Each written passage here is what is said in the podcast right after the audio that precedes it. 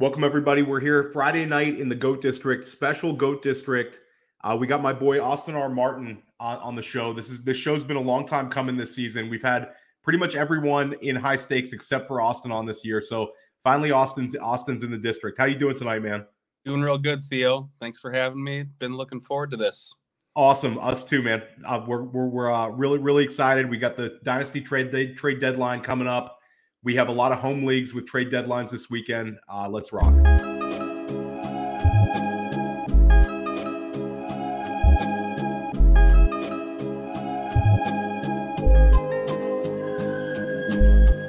GOAT District, you know the Pope listens. Dynasty, our religion, for the blokes missing. On all of these trades, on all of these plays, on all of these grades. By the end of the day, y'all getting played. So what you gonna do next? Try to fill up that flex, send the homie a text. That trash offer's the best. You try to make it complex, then they text you back. Now all of a sudden they don't make any sense.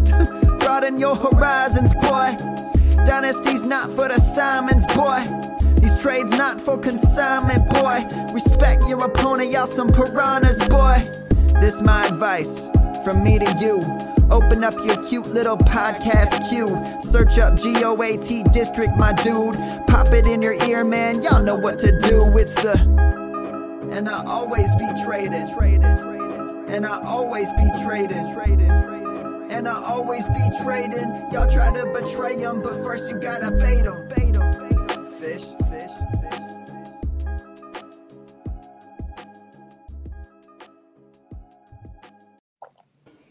So welcome, everybody. Uh, this is a, a big time for Dynasty players. We have trade deadlines pretty much everywhere right around the corner.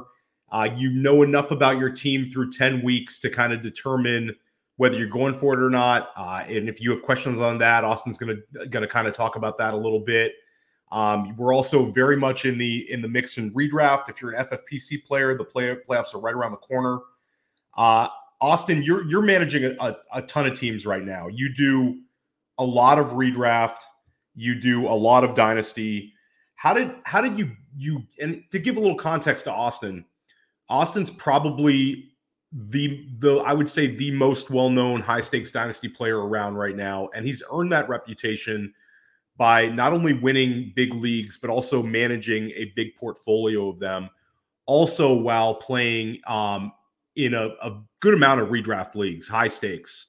So Austin, why don't you kind of tell everybody kind of your your path of how you became this big time dynasty player? Um, when did it start for you getting into the dynasty streets? Yeah, so you know, just kind of going back to early days playing fantasy football, doing home leagues with buddies. You know, we would do. Uh, we started with redraft and then kind of evolved to doing keeper leagues. You know, just keeping two, three players uh, uh, each year and having round value associated with that. And um, it just kind of evolved from there to starting. Uh, I started a home uh, fourteen team home league that I that I commissioned. And that was kind of where I where I entered Dynasty. And that was seven, eight years ago. And, um, you know, by that point, I had already been playing some of the high stakes uh F F P C, N F F C, F F W C uh, contests, and had done well, um, had some decent-sized caches. And, you know, things, I guess, really took off a few years ago when we hit the big uh, playoff contest. Why don't you share everybody, with everybody what that is? Um, I know a number of you guys are aware of this contest, uh, the F F P C playoff contest. But, Austin, you shipped this one, um, which was a, a big feather in your cap. A six-figure payout. Uh, maybe you could kind of share a little bit of of of that kind of that ride. Yeah. So so me and my partner Seth, um, we split some teams, and we did we did ten teams in the F F P C playoff contest. It's a two hundred dollar entry, five hundred k up top, and uh, you know we we found that magic combination of players that year, and shipped it. So that. That kind of really opened things up for me, you know, got a nice size bankroll and was able to scale up and, and just uh, play at higher stakes comfortably with, you know, out having to worry about losing, playing yeah. tight and, and just being able to, um, take risks and, and, you know, play the way I would normally play at levels that I hadn't before. So that's kind of, kind of how I was able to scale up in volume. And, you know, the results were, were good leading up to that and, and have continued. So it's been good. Um, and, and it's nice to be able to play at higher volumes uh, comfortably. It's nice to, to play higher volume, except on, on Wednesdays, right? Yeah, yeah, yeah, yeah. Wednesdays and Sundays are a little tough. It does kind of become a, a full-time job. Um, and that's really, you know, the, the year-round aspect is really what drew me in. Um, going from keeper to dynasty leagues, you know, always having that year-round action. There's always there's always an opportunity to draw up a trade and improve your team, and you're you're doing one thing or or the other, whether it's player evaluation, getting ready for the draft, um, getting ready for rookie drafts, and then transitioning to to redraft mode, and and it it's just kind of one continuous cycle. So it's it's it's funny you mentioned that, because I really think it is a cycle, and I think you'll find a lot of the usually people are kind of well known for for one particular format or another. You know, you've got your hardcore dynasty guys. We have Scott Connor coming on the show this week. You know, you think of guys like Curtis Patrick, and then you have your redraft guys, you know, guys who come on the show. Um, like the other night we had Chris Vaccaro and, and a B-Bag Batoba, but you're starting to see a lot of guys kind of dip their feet into both formats. Uh, and I'll throw best ball into that as well. Um, best ball, dynasty, redraft. I think when you play all three, it kind of sharpens you up. Um, it, it makes you better in every single format. Would you kind of agree with that? I think it definitely does sharpen you up. I I think it's really hard, though. Um, I mean, I think it's really hard to cross over from not just dynasty to redraft, but going from one platform to the other. You know, you really have to understand the nuances of the format, uh, the the positional requirements, and all of that, because you can really get messed up. Kind of, you know, even just going, you, it seems simple, you know, going from two running backs and two wide receivers, two flex, to going over to, you know, the other sites where you have two running backs, three receivers, a couple flex. I mean, it's a totally different ball game, but I definitely agree that having exposure uh, sharpens you up. Um, you know, doing those early best ball drafts gets me ready for redraft season, and and you know, it definitely helps to have that year-round exposure. Um having the dynasty aspect certainly helps for redraft too. Um rookies are coming right in and playing now, and and being real difference makers. So um I think being a little bit ahead of the curve on that helps for sure. Yeah, and I I would say, Austin, you're you're very bold in your rookie takes. I think that you're not afraid to go all in on a guy. Um, and I think you're also, you know, you'll see some high volume people who who just want exposure to everybody, which I think is fine. For some people, that's the right approach. But this year, for instance, a lot of people were running away from those end of the first round picks, and you were diving in on a guy like George Pickens. Um, you know, Pickens, when he started flashing, you know, in the GOAT District, gave you all kinds of props because you deserved it. When you identify a player like that, what are certain things you're looking for? Is it a talent profile? Is it young? Like, you know, a lot of people talk about breakout age. A lot of people talk about pedigree. Like, what is it for you that that draws you to a certain prospect? Yeah, I, I think it's all the things you just said. You know, specifically for Pickens, it was, you know, he he showed it all. And if it weren't for injuries, he would have been locked in as a early mid first round pick. Um, so I think, I think his profile just stacked up favorably. And what it really came down to this year in rookie drafts is, you know, everyone was telling you to sell those late, late first round picks. You really couldn't trade them for much. Um, so it was like, okay, l- there's going to be some hits here. We got to find them. And, and so the guys that I really planted my flag on were George Pickens and Rashad White. Yeah, and uh, you know, and, and there are a couple others that are that are uh, coming into their own now, and uh, this class is looking a lot better than it than it did uh, even a few months ago. No doubt about that. I mean, we saw Christian Watson and Treylon Burks last night, both looking great. And you've had other guys in this class that maybe I, I know. I know. I personally wish I had a little more Greg Dulcich. Um, Damian Pierce has flashed. A lot of those second rounders have flashed. Jahan Dotson at the beginning of the season. Um, and I don't think the story is closed on Jahan Dotson at all for this season, but he really flashed beginning of the year. Um, would you agree that that twenty twenty-three class was maybe a little underrated because of the quality of the the two classes um, the year before and and I guess this twenty twenty-three class? Yeah, the the twenty twenty-two class. Yeah, I think I think it was undersold a little bit. I mean, and I wasn't in total disagreement, but I really felt like there were a couple of guys that that I wanted, and Pickens was at the top of that list. I mean, I was I was licking my chops uh, at the end of the first round, ready to scoop him up. So um, it was a good spot to be. And, you know, I, I really I should have a little bit more. I was aggressively trying to move up. I felt like the one oh six was really like the cutoff of where you really wanted to be, where you could get either Garrett Wilson or Jameson. And that was kind of the sweet spot, but uh, there's there's definitely some hits there at the end of the first two. No, no doubt about that. So right now, um, anybody kind of unfamiliar with the F F P C, and that's the that's where you are you playing all of your dynasty aside from maybe a home league or so. All of your stakes dynasty leagues are in there. Besides, we're we are also in an F F W C um, league with Billy Muzio, Dave Hubbard. Um, It's it's a loaded league, um, but I, I imagine almost all of your leagues besides that are F F P C.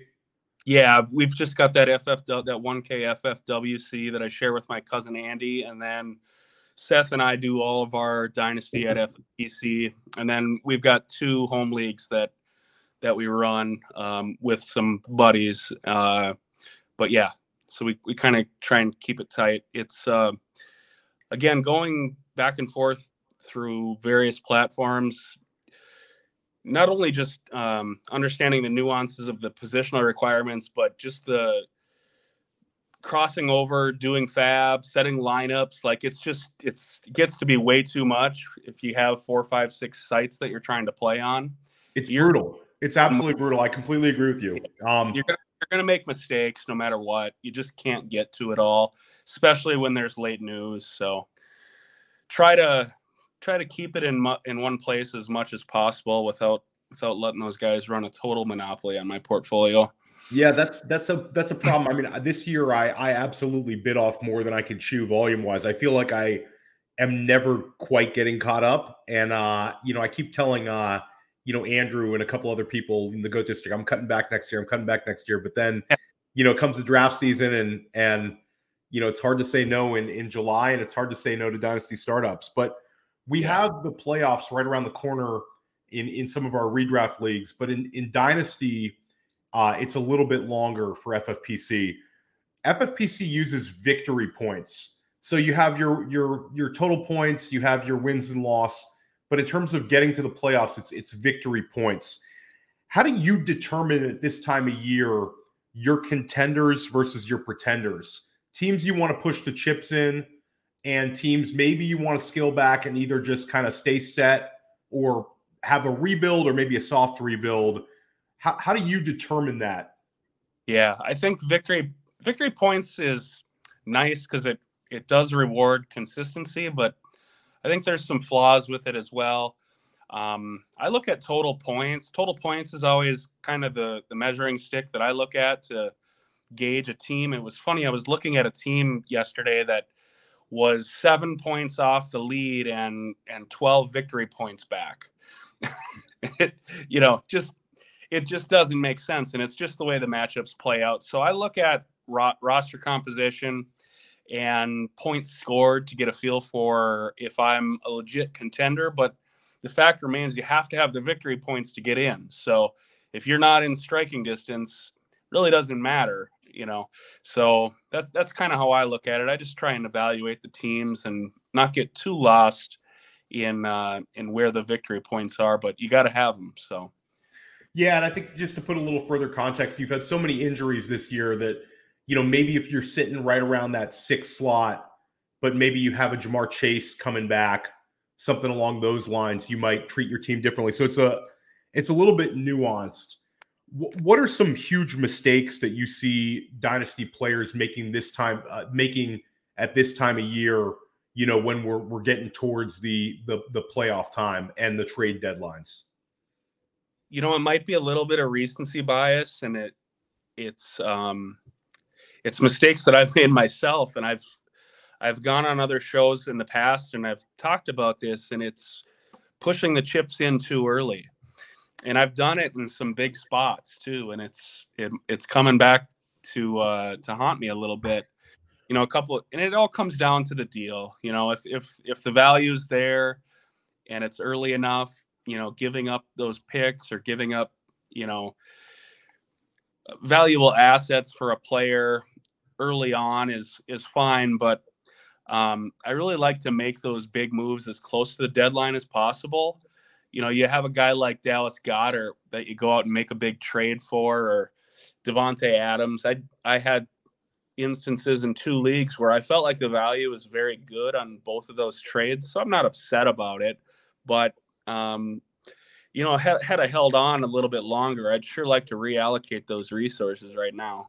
Yeah. It's Scott Connor. I had who's coming on the GOAT District next week. And I know that's a guy that you're friends with and you really respect in the, in the dynasty field and also the redraft. Scott had made a great point of waiting as long as possible, because sometimes you get a lot more out of those rebuilding teams.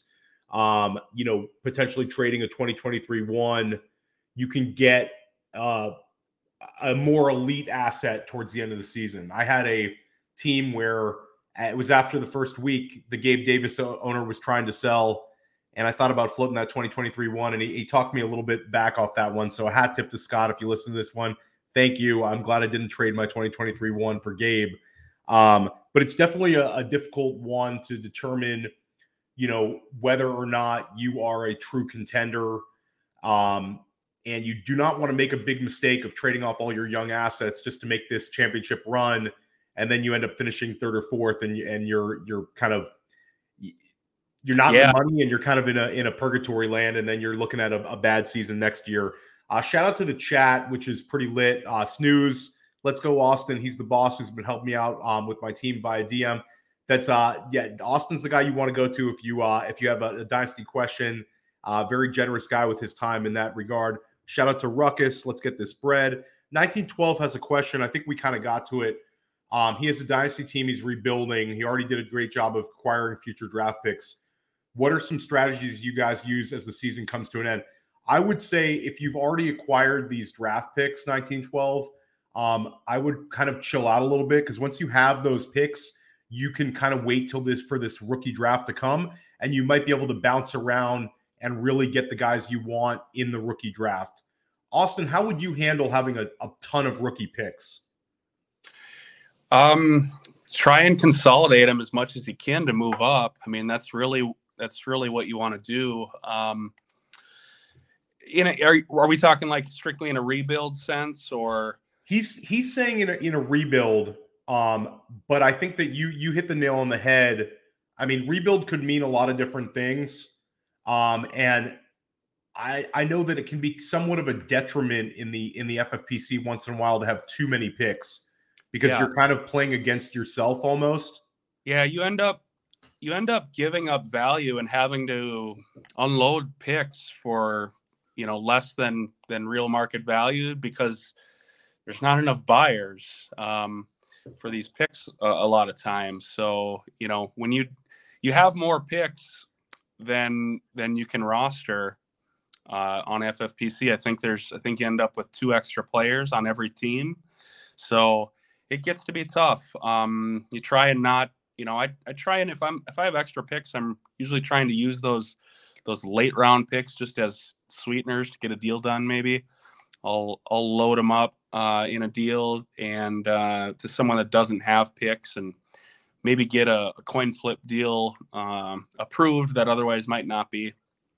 But yeah, it, it gets to be uh, a little bit much. You see guys holding thirty picks, and it's like, what, what are you going to do with them? Yep. It it's bad. So yeah, it's tricky.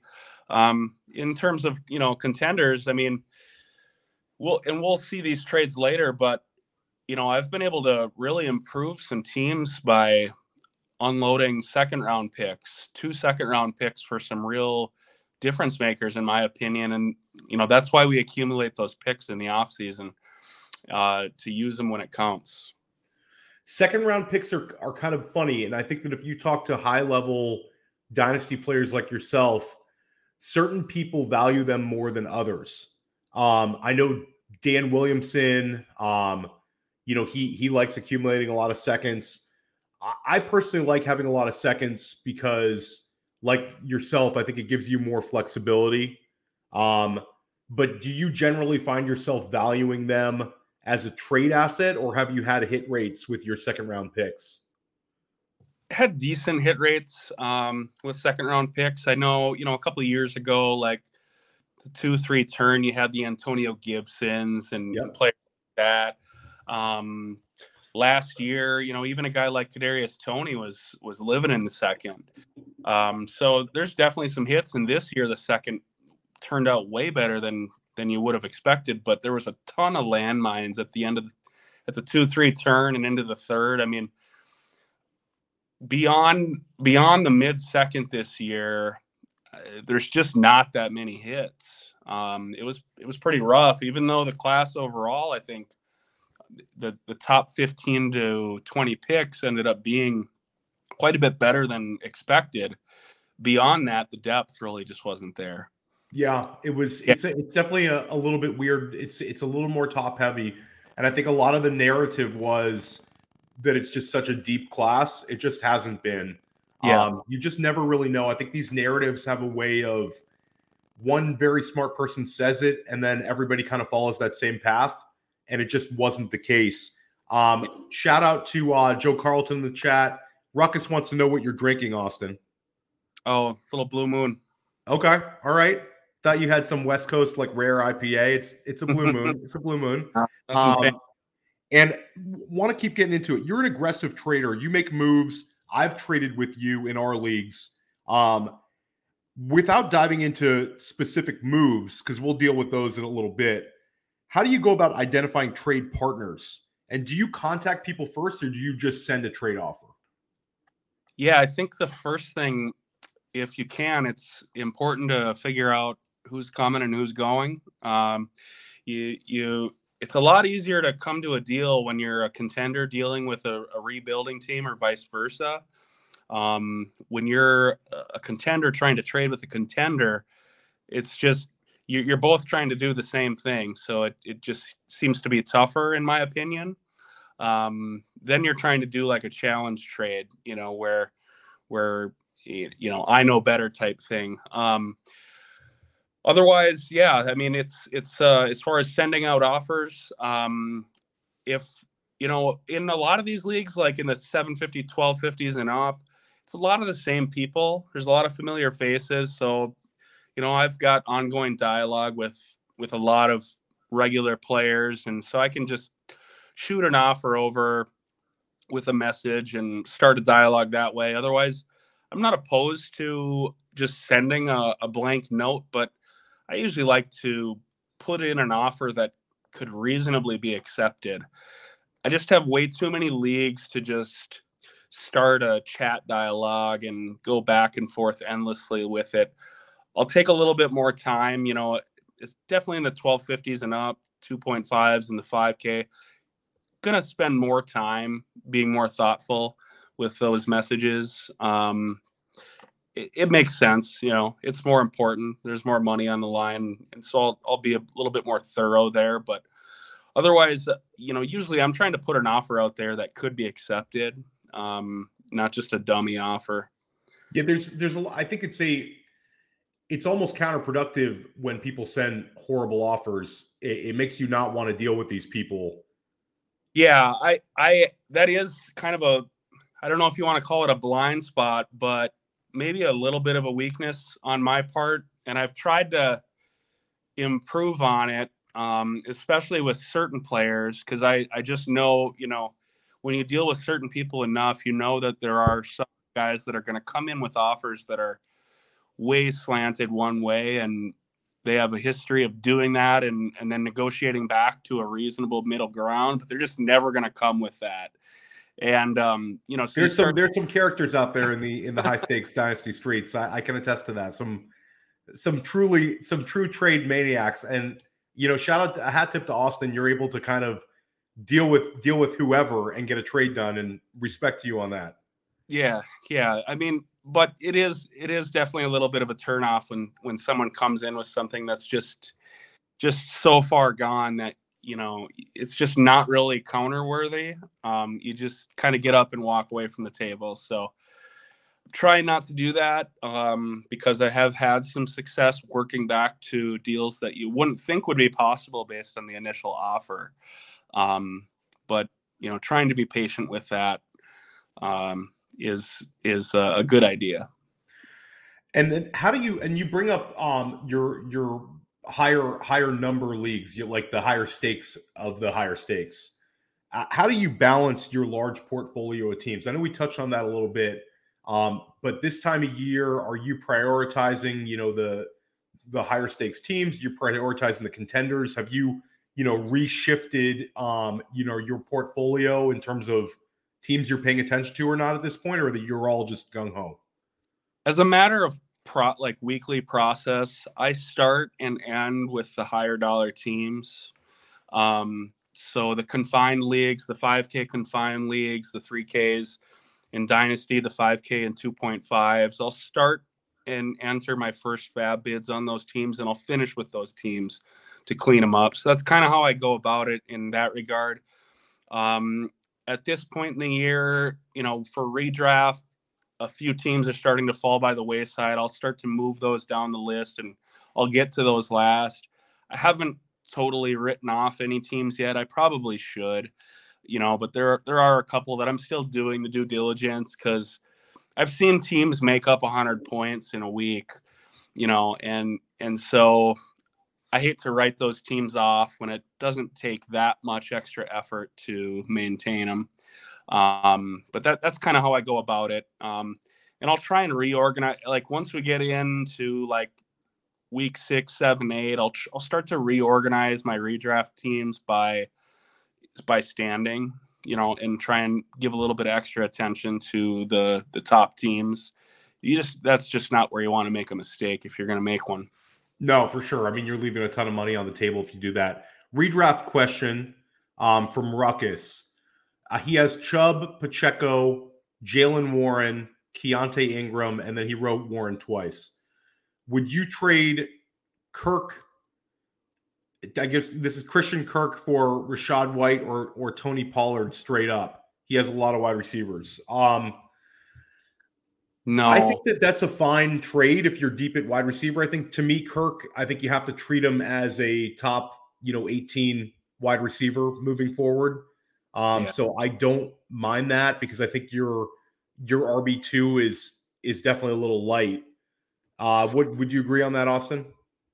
Yeah, I mean, I I think the value isn't really quite there for the trade, but I guess it depends what stacked at wide receiver is. If Kirk is your wide receiver five or wide receiver four, um, I think it makes some sense. Um, you know, we're going to see Pollard go back into more of a complimentary role as much as we hate it. It's awful. It's horrible. It is. It's terrible and gross, but it, that's it's just what's going to happen. Maybe, you know, I'm going to have to use him in a couple spots. He can always break one off. Um, but, you know, hoping for a thirty-pointer is just not probably in the cards. But we, I think we could take a glass half full, um, optimistic approach and think that maybe he's more of a fifteen-point-per-game guy than a ten-point-per-game guy based on his strong play. But it'll be absolutely horrible if it's, you know, Thanksgiving, we've got to see, you know, Zeke Elliott diving into the line and getting two and a half yards a bunch of times, and then Pollard breaks off an eight-yarder and then goes right back to the bench. But that could absolutely happen. You know, even Rashad White, um, you know, Lenny isn't totally going away just yet either. So I think those situations are pretty similar. Um, I I wonder if you can aim just a little bit higher uh, if you're giving up Kirk. I mean, he's been really good. It's been fantastic. Yeah. Um, wh- how about Fab? You know, right now, would you say for most of your teams, are are you sitting on very short stacks of fab? Do you like waiting and spending your spending your fab late? Yeah, I'm I've I'm down to like a hundred hundred dollars or right around there on like the five K teams and three Ks. I think I'm between like fifty and a hundred dollars, so I'm definitely getting down there. I've got a few dynasty teams that are a little bit better off where haven't been forced to spend it, and I've got a couple hundred bucks, but I don't think I have a team out there that has probably over fifty percent uh, out of one hundred teams. Um, so I'm I'm using it. I know everyone does it differently, and some people really like to have the hammer at the end. Um, and it's played out in certain scenarios where where that guy, you know, comes along in, in week fifteen, you know, fourteen, you know, before, before fab locks or players lock. But I, I generally do like to spend early and get players that could help me for a longer period of time. When, when you were doing fab across, you, you're doing redraft and you're doing dynasty fab. Do you try to do them? I know it's, it's kind of, it's hard to, to do everything perfectly because life happens. But are you trying to allocate a time to do your fab for your dynasty teams and a time to do a fab for your redraft teams separately, or does it all just kind of get jammed together? I do the I do all the redraft first um, across all the sites. So I'll do all the redraft on F F P C, N F F C, and F F W C, and then I'll go to dynasty. You know, the dynasty teams are just in generally better shape. They aren't needing as much. You've bench assets you don't want to cut in a in a dynasty league if you're doing it right. Yeah, and and you've got more more stashes, you know, to your, to your point. I mean, that's different different way of exactly what you're saying is you got players that you might not hold in redraft that you're going to hold in dynasty. So um, I'm sure there's countless examples, but um, yeah, so I'll, that's kind of in terms of process. That's all how I'll handle it. In terms of players and who I'm bidding on, um, I'll. It's very close to the same. I will prioritize um, players a little bit differently for dynasty, but like replacement level running backs, for the most part, it's going to be pretty much the same in an F F P C dynasty as redraft. I kind of, um, I kind of look at F F P C, F F P C dynasty as a little bit of a hybrid dynasty, or like a super keeper league, if you will, um, with with the twenty-man uh, rosters. It's it's not like, you know, the thirty-man, thirty-five-man roster. It's not a purist dynasty. No, it's really not. I'm, I, I've got no uh, qualms about that. You know, call it what you want. If you don't think it's real dynasty, you know, that's your prerogative. I think it's dynasty enough for me. so yeah, it's uh, it's it's it's real dynasty enough for me. Um, I mean, yeah. I, I I think it's like a, a healthy medium. Uh, certain people want to play the, you know, I have thirty-five man roster M F L team, and I'm in a couple of those as well.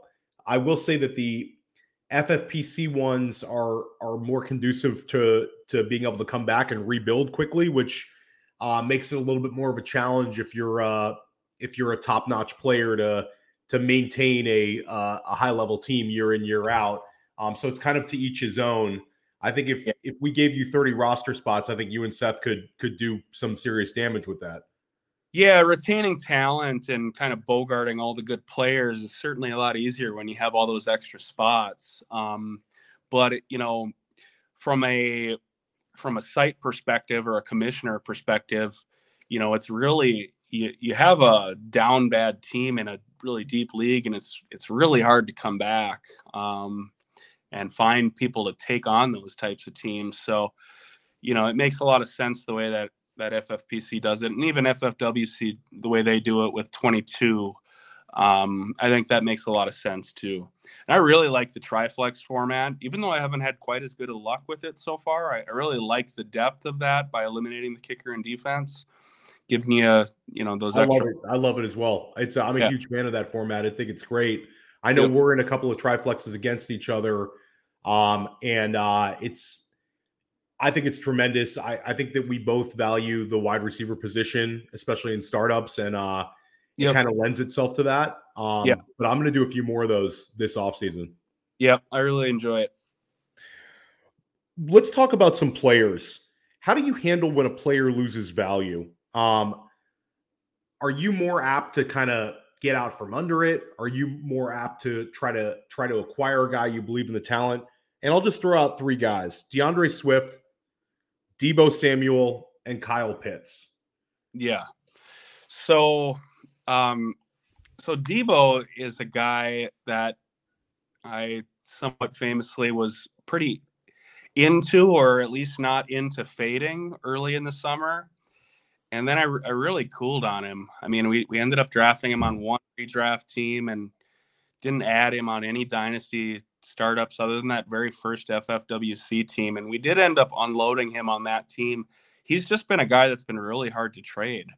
Um, no one's, no one's into, and, and this is before the season, you know, midsummer, even after the, the, the trade rumors uh, stopped. He's just been really hard to unload. And now it's, I mean, it's not getting any easier with C M C in town. So there's just, there's, it's just too crowded. So the, the few spots that I have him, I'm holding him. And, you know, I would be into shopping Pitts on a contender, but I just haven't been able to find a deal that I'm comfortable with. So right now Pitts and Swift are staying on my teams. I, I believe in the talent long-term uh, on both of those players. I'm really bullish uh, on Swift long-term. Ah, the injuries, man. Just yeah, it's it's bad. It's starting, you know, it's getting to it's getting to the point where you you you really don't kind of have a choice. You kind of have to hold him because um, I'm not going to give him away. I believe in the talent too much. Uh, I have enough conviction with, with him that I'm not going to give him away. But if, you know, looking at some rankings, you know, people have have Swift right next to Eckler in Dynasty. And, like, if you're a contender, like, that's a no-brainer.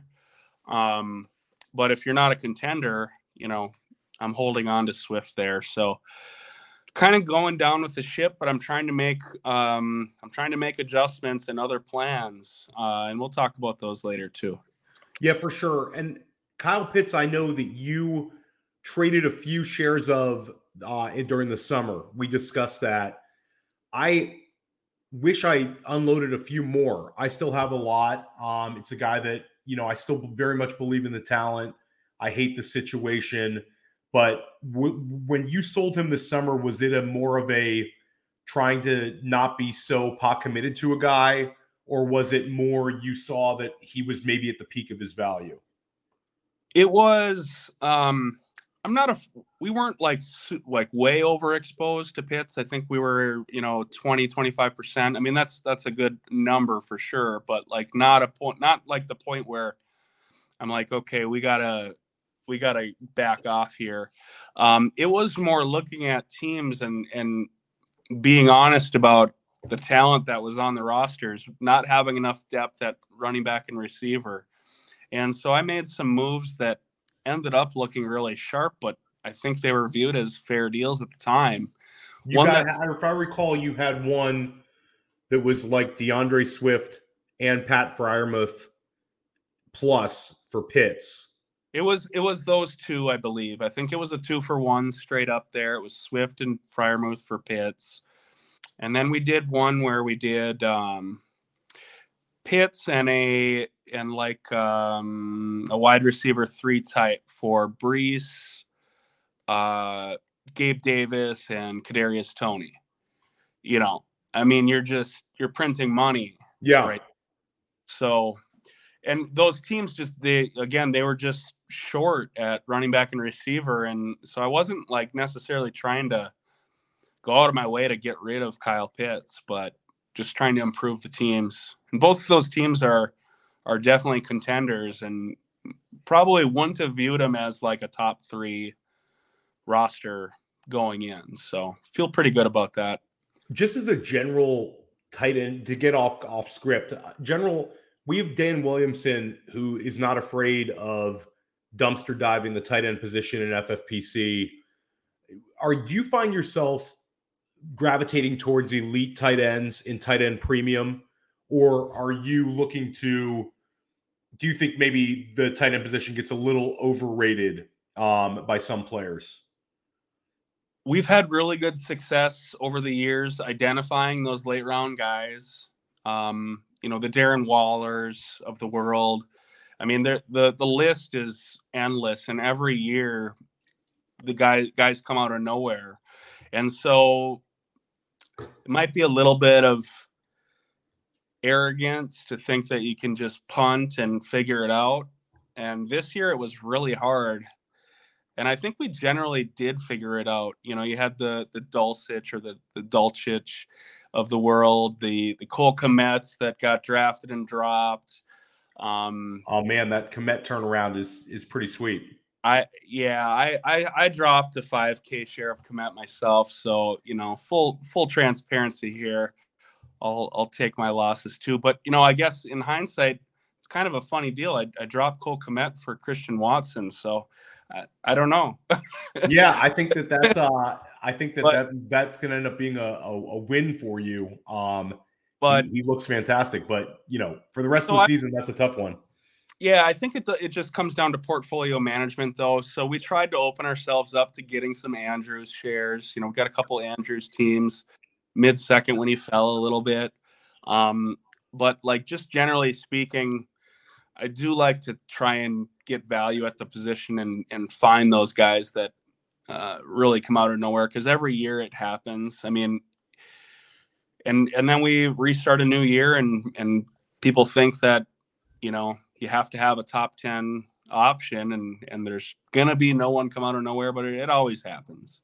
Every year you have a tight end that is undrafted and redraft who finishes in the top twelve. It happens every single year. The Dalton Schultzes, Uh, yep. they, it, it just it just keeps happening.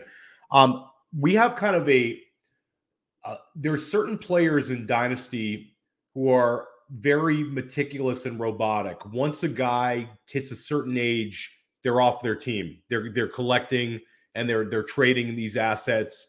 M- most of the time, it's at the running back position. I think there's a little more wiggle room with age, apex, and wide receivers. Uh, we've seen a, a great number of older backs past the age apex just smashing this season. Does your portfolio have a lot of, and you don't have to specify which guys, but are you holding a lot of Christian McCaffrey, Derrick Henry, Nick Chubb, Kamara, Cook, and then Austin Eckler? Are you holding a lot of these older backs at this point? The only guy that we don't have exposure to is Derrick Henry. We we unloaded all those bags this summer. I You've think, made a lot of money with Derrick Henry over the years, though, right, Austin? Yeah, yeah, yeah. We're we're we're to the good on Derrick Henry, so I, f- I feel pretty good about that. But he's trying to ram it down our throat again. Yep. Uh, but you know, even a, an overpay at the time, and we talked about this deal. We we gave up Derrick Henry and Leonard Fournette for E T N. I'd do that all day. I mean, that's one hundred percent. And it and it looked really expensive at the time, and um. And it felt that way, but yeah, that's that's a deal that you do all day. So we had a E T N trade in our Triflex. I, I traded you E T N right after I acquired DeAndre Swift. I felt all bold at running back. I traded you E T N for Drake London and Michael Carter, and I felt great like after like two weeks of the season. But that one I think is has tilted to your favor. Yeah, a little bit. And then and then we got a sweetheart deal right before the season, and that, that we couldn't turn away. Um, E T N in a second for McCaffrey. And it was like, oh, yeah, okay. Yeah.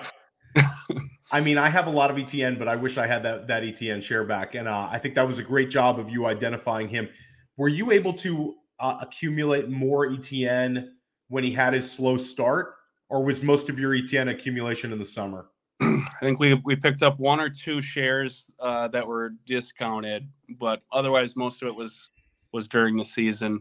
Uh, took a stab on him in that F F W C uh, league where our team just, I mean, we had just, you want to talk about trades going wrong that looked just like we just murdered the other guy prior to the season. I mean, I can't tell you how many messages I got for unloading uh, Kenneth Walker and Chris Godwin for uh, Cam Akers and Darnell Mooney. Like I was being accused of robbery, and now I'm like I'm on this I'm on the corner. Out here. Yeah, yeah. Like, you're begging in that league on the corner, you know. Please, please give me one of those guys back. So, So that was the team where where we took a shot on E T N on the cheap, and you know that we're starting to we we really needed that because I mean that was uh that's a trade that's really hard to come back from when you look at how bad that is. I mean that's yeah. that's really bad.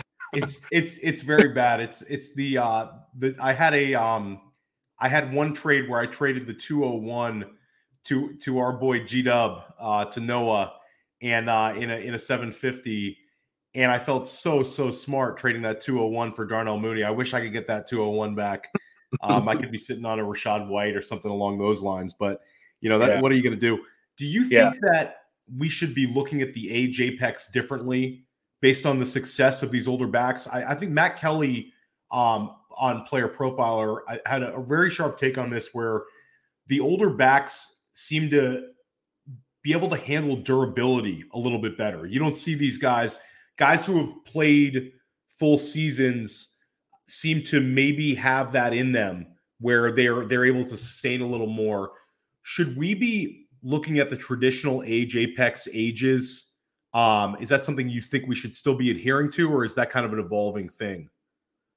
You know, I hadn't really thought about that that much, but you know that now that you bring it up, I, I.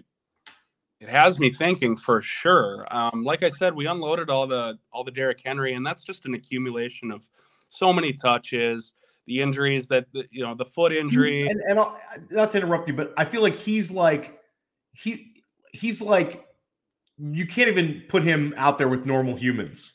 Yeah, it, he's it, older. Like like we talk about age apex, the guy's going to be thirty, and he's yeah. still going to be relevant.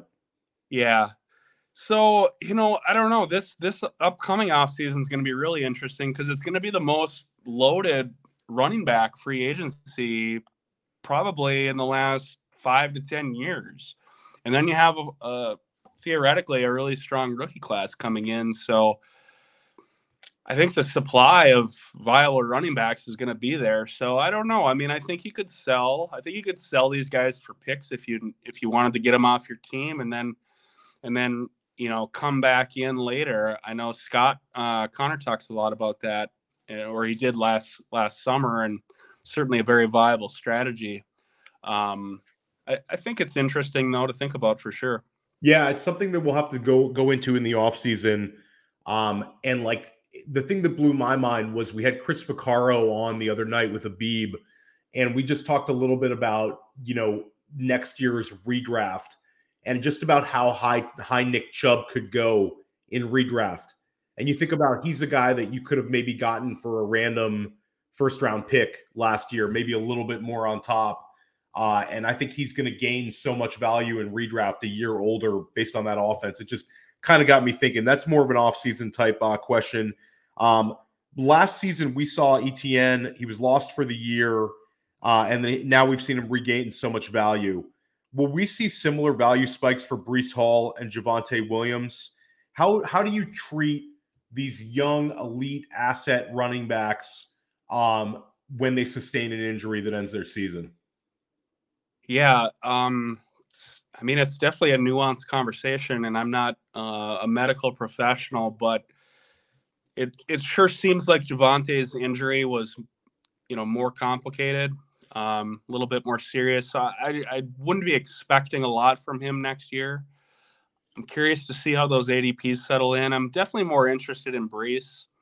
And, you know, I would be looking to, to buy either of those guys, I guess, on a rebuild, but I would definitely lean into Breece. I've seen some people that view them as being very similar.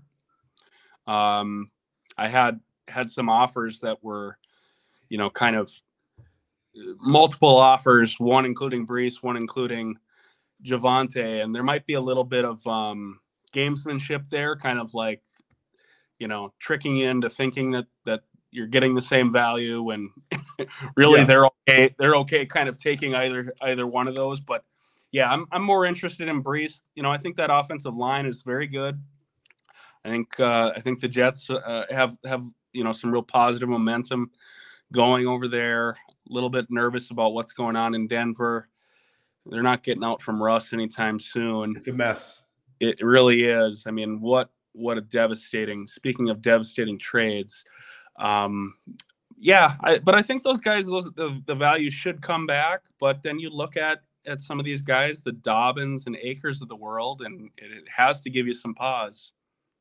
Yeah, I think it's interesting because if you look at if you look at actual, you know, production in terms of fantasy, Dobbins and Akers, yes, they they were they busted this season.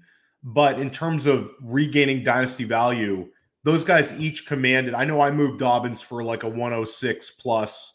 Cam Akers, you could get a twenty, a, you know, pretty high draft pick last year. You weren't getting two firsts for those guys, but you were still a be- being able to accumulate the first. So I think Javonte is interesting because I think right now he might be worth less than you could get for him in in you know a July in July. Because I, I think, think he'll gain so much in redraft. I agree with that that thought process. I think, you know, it's probably not a great idea to unload him right now if you're not a contender for sure. You just got to kind of sit on him. How about a guy like Cooper Kupp? Um, you know, I know that Cooper Kupp's kind of a difficult one where he's been incredibly productive. He was productive last season. This year he's averaging twenty-two points per game. I think, you know, unless you're uh, unless you're an incredibly optimistic person, I, I think most would agree he's done for the year. And if he does come back, maybe it's for a game or so. He's twenty-nine years old. He's turning thirty in June. How would you view Cooper Kupp? Is this a guy that you would consider adding on your teams, or is he just a little too old and now it, now getting a tightrope surgery? I mean, I think I was. I think I was probably wrong to fade him um, this year. You got year. two firsts. In, I know, remember, you got two firsts in a league for him. So yeah, you we, probably ended up with a with a Jameson or in that that range plus. Yeah, yeah, we we ended up doing okay on that. Um, yeah, we got. We, I think we ended up with with uh, I forget that particular league, but yeah, we ended up with two firsts for him, and that was the middle of the summer. We took a lot of heat for that deal too. Um, we have him on one. Twitter dynasty. hated that deal. What's that? Twitter hated that deal. But yeah. Most people understood that deal. Twitter hated that deal. What's going to happen with McVay though? Is he, he might be done. He, I if mean, I was McVay, I would get out of town. I'd go into the booth one season and then well, I'd go back to my pick. He's gonna. He's going to take a little soft retirement and, and wait for the smoke to clear, and then he's going to find a better situation and and find his passion for football again. Um, and they will become absolutely abysmal with no picks. Oh, they're yeah, it's uh, they're in trouble. So yeah, it's the Bruce Arians trick. So you know he's just twenty years younger or thirty, maybe maybe forty if you put them side by side. um, Jonathan Taylor bounced back um, in a real big way this past season. How much Taylor are you sitting on um, and kind of your thoughts on him moving forward? For We can yeah. stick with this season as well. Maybe your thoughts on him rest of the season. Well, you get a guy like that playing every snap um, with a coach that wants to run the ball and now a competent quarterback, and you have all the stars aligning, and J T is right back where he where he was. Um, I mean, I, I shared with you that we did unload. We've got a pretty pretty good chunk of J T and Dynasty. We faded him in redraft for McCaffrey and Jefferson, um, but we still have a good good chunk in Dynasty. We did trade one share for E T N in a second, which, you know, it's still okay. It's not like we don't feel like we got one over on a guy. It might have taken a small loss at this point on it, but I think that's that's about right. I mean, I'm really bullish the rest of the way. I don't. You, you, I think you have to be. Yeah. Um, yeah. I mean, if he's not leaving the field on on, on passing downs, um, like you said, I yeah. mean, it was the first game he's played without Hines, and the usage went went insane. So. Yeah. So I think I think that that projects forward favorably and take it right into next year. So wanted to um go over some of your recent trades. We're we're we're almost at the hour mark here. We have the trade deadline coming up. Um, so I, you know, we're, we're still a little bit of a slight, like, like omerta with Austin, um, where I can't just be like, give me your, give me your buys and your sells, but let's talk about what you've actually done. One league you were rebuilding you sent Foster Moreau and a fourth rounder to get a second rounder. Maybe quick, explain your thought process with that. This is tight end premium, everyone. Yeah, that was tight end premium, Triflex, I believe. Um, so, you know, that was a team where we had a, a few viable tight ends. Not really sure what's what what the plan is long term. I don't know if Waller is is for long in in Vegas or not. Uh, so maybe Moreau gets a little bit of a bump there in the future, but you know, there's nothing certain there. That's just you know that's just speculation. So a second round pick in Triflex with a loaded upcoming class. I mean, I'll make that deal all day long. Yeah, and I, and I like Moreau about as much as anybody, but I think that he's a very He's like a pretty ordinary player. I don't think it's going to be yeah. difficult for you to recoup a, a Moreau-level tight end, even if he's an every-snap tight end for the Raiders next year. Yeah, he's he's just a serv- he's a serviceable, startable guy, um, you know, that the team likes enough, but he's not like a true difference maker. I don't think he has that type of athletic profile.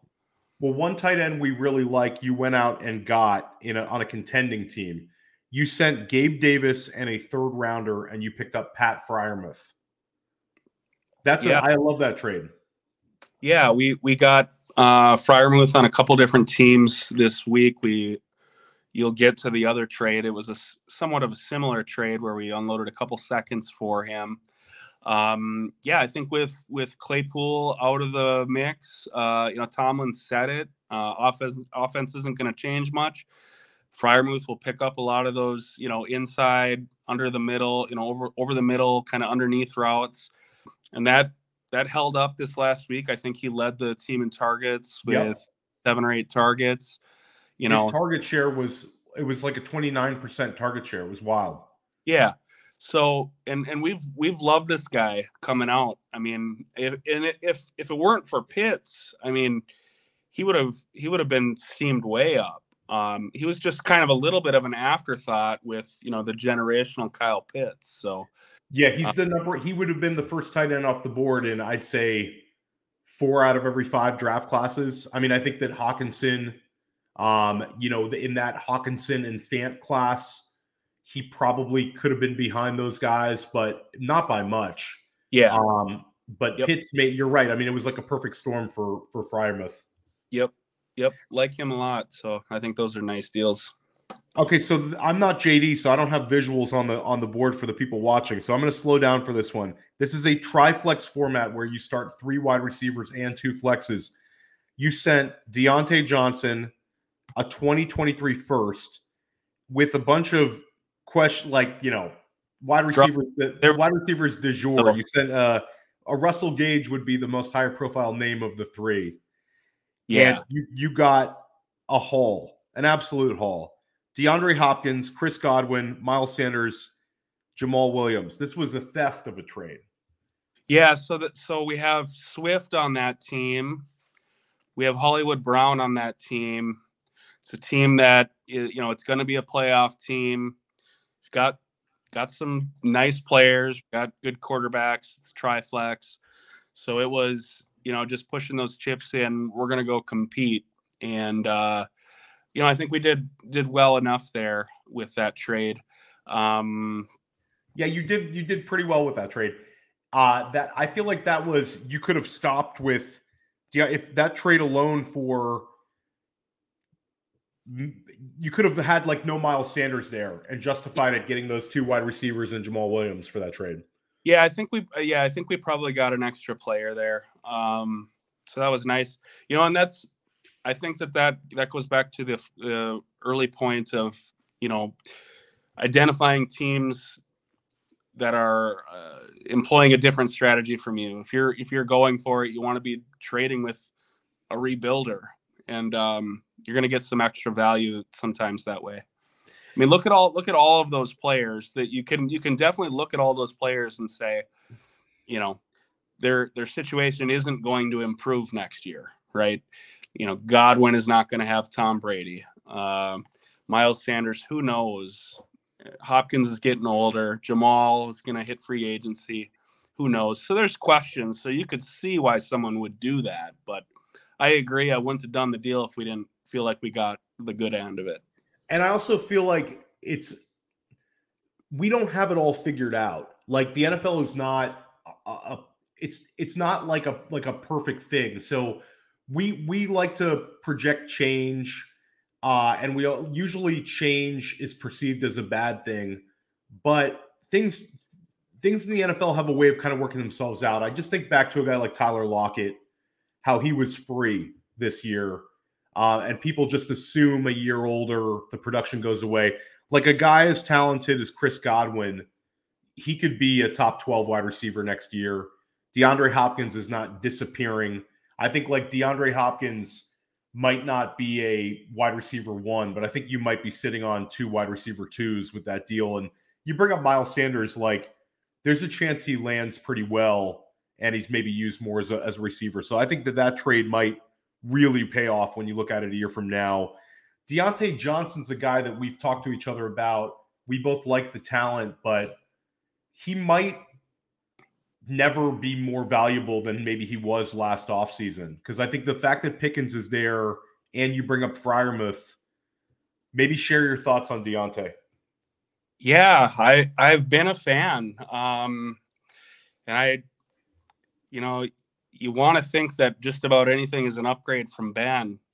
Uh, he's just, he's not quite seeing the same type of volume that he was. And, you know, a lot, a lot of those, the, the running narrative was that Ben's arm strength limitations is what led to Deontay's volume. And that seems to be playing out, uh, unfortunately. So, you know, you know how much I love George Pickens. So something has to give.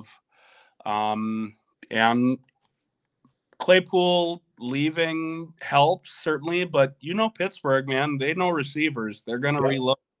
So if you think they aren't taking another receiver in this upcoming draft, you got another thing coming. Yeah. I'm, I'm ready for the Calvin Austin hive hive to, uh, to come out this summer on Twitter and get us all hyped about him in the, the wide receiver three role. Um, you had another contender trade. You sent Isaiah Likely and a twenty twenty-three second, and you got Aaron Jones. I think that's exactly the kind of, you maximized Isaiah Likely, uh, who's still a backup tight end in Baltimore. Um, you know, a good one, but he's still the number two tight end there. And he, he was not a, not a day two pick. Uh, and you ended up getting Aaron Jones, who I'm guessing you're chasing the money with that team. Yeah. So that, that was just such a perfect trade for that team because we have five really nice receivers and we have McCaffrey and Delvin Cook and nothing behind them. So it was just like, that was just like the perfect storm and perfect trade for that team. And again, dealing with a team that's rebuilding, doesn't want to take Aaron Jones into the offseason. So the stars kind of align there uh, on that one too. Now that was a great one. And then one trade that I made today, and I consulted with you earlier today, I have a team. It, it's a four and six team. It's been an unfortunate team, a couple of injuries, but somewhere in the middle, I'm not going to end up with the number one pick, um, but I'm probably on the outside looking in for the playoffs, even if I win this week. I traded Damian Pierce for Rashad White and a, and a third rounder. It's my opinion that Rashad White's going to be a higher pick in redraft than Pierce next year. I think that's, we're headed in that direction. What were your thoughts? We, you, you preferred the White side, maybe kind of share, share your thoughts on that. Yeah. I, I I'm just a bigger, you know, bigger believer in the overall talent. Um, a little bit better draft pedigree, right? Um, White went a uh, few picks ahead of, ahead of Pierce in the well, draft. White was a third rounder though. And the fourth rounder. I know like yep. if we put them next to each other, they they were very close. Pierce an early fourth. It's, it's very close to me. When I look at the two players, I, I, I prefer White's talent. He just pops off the page a little bit, a little bit more to me. Um, I think he's a little bit more versatile as a, as a receiver. Uh, You know, the one the one thing I guess you can look and say, you know, Houston probably has a new franchise Q B coming in. So, you know, that does give a little bit of a little bit of pause, but it's very close. Um, I prefer White slightly, but I get it. Uh, you know, I, I think I it's can... a good it's a it's the kind of trade where both sides feel good about it. The the person yeah. who got gets Pierce, they're going for the money, and they get somebody who it's I don't think it's out of the question that a week from now, Rashad White outscores Damian Pierce every every week moving forward. Um, it takes a little bit of a step back for Lenny, but it's more likely than not, I would say Pierce scores more points the rest of the season. So he's happy. I'm happy. Uh, it seemed like a pretty even trade. We are we are only if we're we're we're we're not even done with the season yet, but we're already thinking about dynasty startups. I thought it would be a fun way to end the show here. Let's give our predictions for the top six players in an F F P C dynasty startup. Uh, if it started tomorrow, we could go one, one up to six, one to six, or we can go six down through one. Austin, what do you want to do here? You know, I was, I saw this on the show sheet, and I'm, man, it's, it's very interesting. Um, it's the first two to me are kind of easy. Do you, we, we can get this out of the way. I'll give you my gonna, top two. I was going to offer you the first pick. Okay. I'll go to, I'll go first pick here. I'm going to go dynasty startup. It's quite easy for me. It's Justin Jefferson is my dynasty one oh one. If I'm starting up in an F F P C dynasty, would you agree yep. with the one oh one? Yep. one hundred percent. No, no doubt about it. Um, I mean, you can, you can definitely make a case for Chase, and that would, that is, in my opinion, the no doubt one oh two. And, and then I think it really gets interesting. Um, so three, I feel like this, you're right. It's, it's super interesting. And I think if you talk to a lot of people, maybe we can't walk into a top six, Austin. We should just talk a couple of names here. Cause I'll say that there's a couple people that, you know, we play leagues with that would still take Jonathan Taylor at the one oh three. I, and I, I made a li- a short list here, and I've got like tears here, because it's like I kind of feel like the third pick through like ten or even the end of the first is like wide open. I um, agree completely.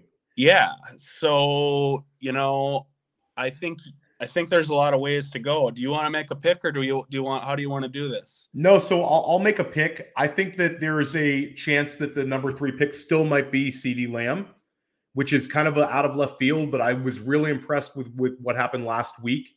And I think that if he ends the season like we thought he could start the season, he's, I would say CeeDee Lamb ahead of, and I'll just say another guy that with the wide receiver with the pedigree was Jaylen Waddle.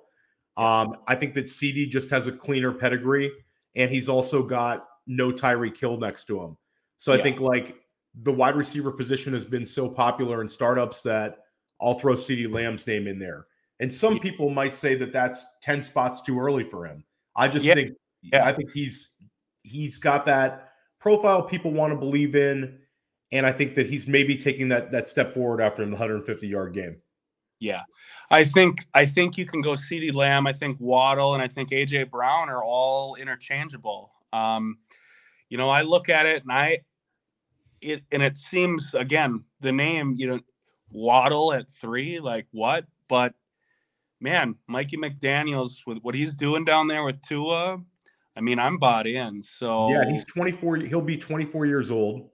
So. Um, Yeah, I mean, it's so it's very interesting. I think what it really is going to come down to is is you know what kind of player are you are you are you are you going running back early or receiver, and that's going to be, you know, the way that the way that this is going to play out. I would like to trade back. yeah, but, yeah, I don't think it's a but, bad. That's, but that's, that's going to be what I'm thinking. That's that's not only been a common strategy, but one that's really picked up a lot of steam in the last few years. Everyone wants to trade back, so. I don't Trading think so. back becomes, you know, in some of these, I feel like it's, you don't know until you're in the startup, but yeah. in some startups, it's almost impossible to trade back. And in some, it's very easy to trade back. It's yeah. kind of what you're, yeah. how people want to start their team. I'll throw out two other running backs. Would you agree that Travis Etienne and Kenneth Walker will both be first round dynasty startup picks this, this uh, coming do- startup season? Yeah, I think they both will, and I think Bijan will find his way towards the top half of the first as well. one hundred percent. Uh, I mean, I think there's a so- scenario where Bijan Robinson goes as the R B one overall. Like, if think, we love the landing spot, why wouldn't you? Well, if you love the landing spot, I think I think it almost becomes a no-brainer, which seems crazy, a little bit crazy, but got to kind of see how things shake up. You know, how, how do things shape up in Indy? Um, who's the quarterback? Who's the coach? You know, do they bring in a complimentary running back, you know, to, to take some load off of Taylor? Otherwise, you know, t- Taylor's the safest uh, at the top, you know, as far as running backs go. So, you know, gun to my head today, I'd probably take Taylor. Um, but it's it's tough. I mean, those guys are all appealing. Now, there's one player where I've been more optimistic on him in dynasty startups and also redraft valuation than some of the other guests on the GOAT District. Um, Breece Hall, who I still yeah. think there's a chance that he's a first-round pick in redraft next year. Yeah. I had uh, when we had Abib and Chris on this week, those guys viewed him a little bit more as a second-round redraft pick just based on the injury risk. He's the guy where if we had you on six weeks ago, or eight weeks ago, we could have been saying Breece Hall is the one oh one up there with Justin Jefferson and Jamar Chase. I don't think that's out of the realm of possibilities. How would you view Breece right now, and where do you think he ends up? Yeah, I mean, yeah, you know, go, going back two weeks ago, you know, it's a totally different conversation. But and I didn't intentionally mean to leave him off of that list of, you know, including Kenny Walker and E T N. I think I think he's right there in that mix. You know, as it stands today, I can't trade E T N for Breece. I need the player. Um, I need the player that can help me now and that I know is going to be there for me week one. But, you know, fast forward to the start of next season and things are looking good. Breece is progressing. I mean, he's got to be right there. Uh, does he creep back into the first round and redraft? I would say probably not. Um But I, I don't think he'll slip much further. I think he'll he'll definitely be locked into the second. Yeah, it's definitely uh it's definitely going to be an interesting, a very very interesting uh, dynasty startup. Um, that the first dynasty startup will be wild. That kind of sets the A D P a little bit. I mean, guys, we didn't even talk talk about T. Higgins, Amon-Ra Saint Brown, uh, whoever we view as the the the number two pick in rookie drafts. I mean, and Saquon. C M C. I mean, these guys like C M C will be super interesting, and so yeah. will Saquon. I think you're you're dead on with those. And I'll throw out another guy, Tyreek Hill. If he finishes as the wide receiver one overall, he's showing no signs of slowing down, and he's still a little bit younger. Um, you know, you could talk yourself into a twenty-nine-year-old Tyreek Hill having one more enormous Diggs, season. Diggs too. I mean, yeah. so. You know, there's not enough picks in the first round for all these guys is really what it comes down to. And you can definitely make a case for all of them. So um, startups are going to be fun. It's awesome. Which which game are you most excited to see on Thanksgiving? It's Is it your hometown uh, team or is it something else? You know, it's got to be, right? Got to be. are, are you going to put a number on Bill Belichick or is that going to be a, uh, a, you know, frustrating game? Seems a little bit trappy. it's it's it's a it's a you can you can you know you could you can you can say it's okay, you guys can can can be a little bit slow out the gate after that amazing win against Buffalo. You give them a little benefit of the doubt there. I gotta see what happens this week against Dallas first. What, tell me why Dallas is favored by a point and a half coming to Minnesota. It's it's a wild line. I think that you naturally um I think that the the line should be pretty tight. I think Dallas is a tough game for them. Um But I, mean, I think that there's always, there's always, they always don't want to give away too much with Dallas. I feel like Dallas is like the public team. I mean, coming off that, that win in Buffalo, I mean, it's definitely, that is definitely a trap spot for the Vikings. It is a game where, the, where they would let down and that, you know, that should be expected. So I'm hoping, hoping we can pull it out, but wouldn't be surprised if we give one up.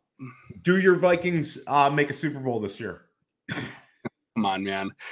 They're going to let you down. N F C championship game, they'll let you down? Or been beaten down so badly. It's just, you know, it's like, I, I'm still, I'm still having a hard time getting my head around the success that they're having. Cause all these games, they're one score games and they're finding a way to, to win these coin flips. And you just can't win every coin flip like that. So the Hawkinson trade was big. I think the Hawkinson trade has, has helped the offense. This is a different team, though, with a whole different energy with with uh, Kevin O'Connell. So, yeah, I mean, they're going to be fun to watch. Uh, I'm not about to predict them to, to be a Super Bowl team, but would be fun. fun. It'll be a fun ride. I think that they're right there. Um, I think it's it's them in Philadelphia and San Francisco for me. I think one of them gets through, and I'm not quite sure which one does. So, I'm pulling for you and, and Dan Williamson. I know it's a frustrating franchise, so But we we hit an hour fifteen. Austin, really appreciate your time. Let everybody know where they can find you. Uh, yeah, just look me up on Twitter at Austin R. Martin eighty-four. Uh, that's where you'll find me. Not not pumping out any content, but uh, I'll share a few takes here and there if, if you want to look me up. one hundred percent. Well, appreciate your time, Austin. This was a lot of fun, and uh, everybody have a great weekend. We're going to be back next week with Scott Connor on Wednesday night. Uh, if you enjoyed our conversation with Austin, we're going to hit some of the similar uh, topics. Scott is is a tremendous dynasty mind, uh, and we're fortunate to be able to, ch- to chop it up with Austin and, and Scott in such a short period of time. Uh, everybody have a great night. Austin, thanks again, buddy, and uh, we'll talk soon. Yep. Thanks, Theo.